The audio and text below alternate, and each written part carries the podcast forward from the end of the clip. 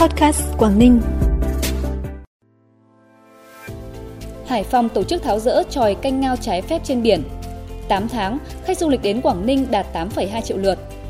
Bắc Giang, nhiều loại quả giá cao hút khách dịp Tết Trung Thu là những thông tin đáng chú ý sẽ có trong bản tin podcast sáng nay, thứ 6 ngày 9 tháng 9. Thưa quý vị và các bạn, ngày 8 tháng 9, Ủy ban nhân dân quận Hải An, thành phố Hải Phòng đã tổ chức cưỡng chế buộc thực hiện khắc phục hậu quả đối với 13 trường hợp nuôi ngao tự phát không phép tại khu vực biển trên địa bàn quận Hải An. Các lực lượng chức năng đã tổ chức tháo rỡ các tròi canh trên biển, nhổ cọc cắm quây các bãi nuôi ngao và thả các phao tiêu đánh dấu địa điểm theo quy định. Trước đó, trên khu vực biển thuộc địa bàn quận Hải An, có hàng chục hộ dân người địa phương, sở tại và các nơi khác đến tự ý cắm cọc, dựng tròi, quây bãi nuôi ngao, nhưng không được các cơ quan có thẩm quyền cho phép.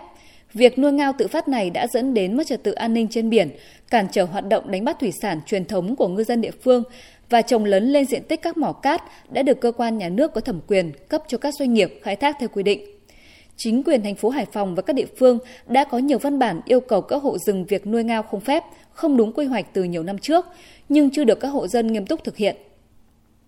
8 tháng năm 2022, tổng lượng khách du lịch đến Quảng Ninh ước đạt 8,2 triệu lượt, tăng 218% so với cùng kỳ năm 2021.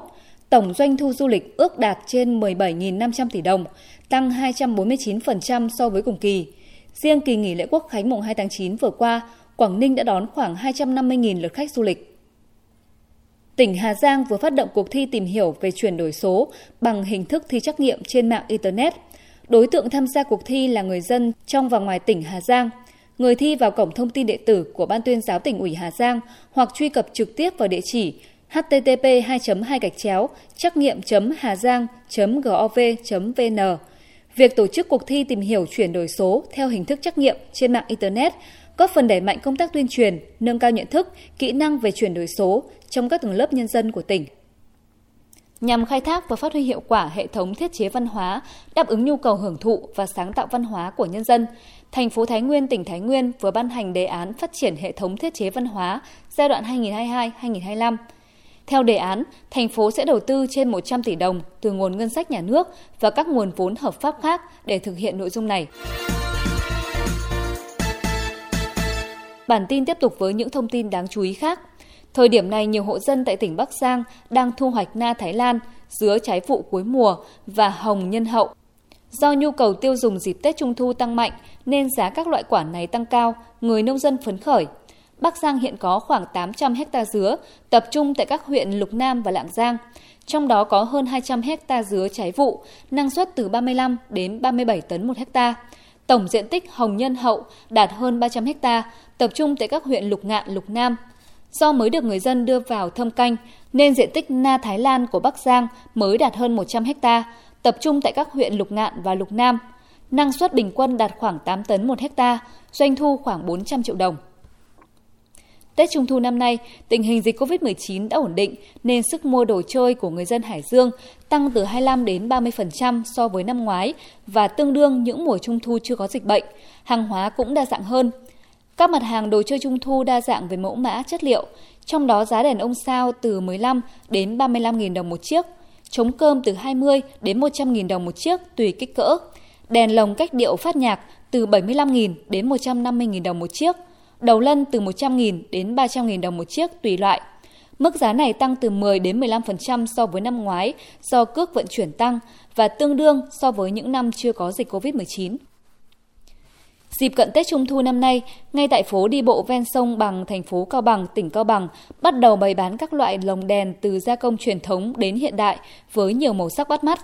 Bên cạnh đó, các gian hàng còn bày bán một số mặt hàng khác như là đầu lân, mặt nạ, vương miện, cánh thiên thần – các sản phẩm năm nay được thiết kế công phu hơn từ kích thước đến mẫu mã để phù hợp với nhu cầu thị trường. Vào buổi tối, những chiếc đèn lồng, đèn trang trí được thắp sáng cùng với những chiếc mặt nạ, đồ chơi đầy màu sắc, khiến góc phố như một thế giới trung thu thu nhỏ. Ngày 8 tháng 9, đồn biên phòng Ba Sơn tổ chức triển khai mô hình lũy tre biên giới Việt. Đây là đơn vị đầu tiên thuộc Bộ đội Biên phòng tỉnh Lạng Sơn triển khai mô hình Đồn biên phòng Ba Sơn có nhiệm vụ quản lý, bảo vệ trên 41 km đường biên giới quốc gia và phụ trách địa bàn ba xã Cao Lâu, Xuất Lễ và Mẫu Sơn, huyện Cao Lộc. Qua tham khảo cho thấy trồng tre lấy măng dễ thích nghi với điều kiện thổ nhưỡng, khí hậu, thời tiết trên địa bàn huyện Cao Lộc, chi phí chăm sóc không cao, thời gian cây trưởng thành và cho thu hoạch măng khoảng 2 năm, mang lại giá trị kinh tế cho bà con trên địa bàn. Theo đó, đồn biên phòng Ba Sơn đã tổ chức hỗ trợ 3.500 cây tre giống bát độ cho hai tập thể và 16 gia đình ở xã Xuất Lễ để trồng thí điểm từ khu vực mốc 1189 đến 1195 thuộc thôn Tân Cương, xã Xuất Lễ. Đến nay, các tập thể và các hộ gia đình đã trồng được 1.000 cây. Việc triển khai mô hình lũy tre biên giới Việt góp phần đẩy mạnh phong trào toàn dân tham gia bảo vệ chủ quyền lãnh thổ, an ninh biên giới quốc gia trong tình hình mới. Phần cuối bản tin là thông tin thời tiết. Ngày hôm nay, khu vực phía Đông Bắc Bộ tiếp tục có mưa vừa, mưa to và rông, có nơi mưa rất to. Riêng khu vực vùng núi phía Bắc có mưa rào và rải rác có rông, cục bộ có mưa to, gió Đông Bắc đến Đông cấp 2, cấp 3. Trong mưa rông có khả năng xảy ra lốc xét và gió giật mạnh. Nhiệt độ thấp nhất từ 22 đến 25 độ, vùng núi có nơi dưới 22 độ. Nhiệt độ cao nhất từ 27 đến 30 độ. Trân trọng cảm ơn quý vị và các bạn đã dành thời gian quan tâm kênh Podcast Quảng Ninh. Xin kính chào và hẹn gặp lại.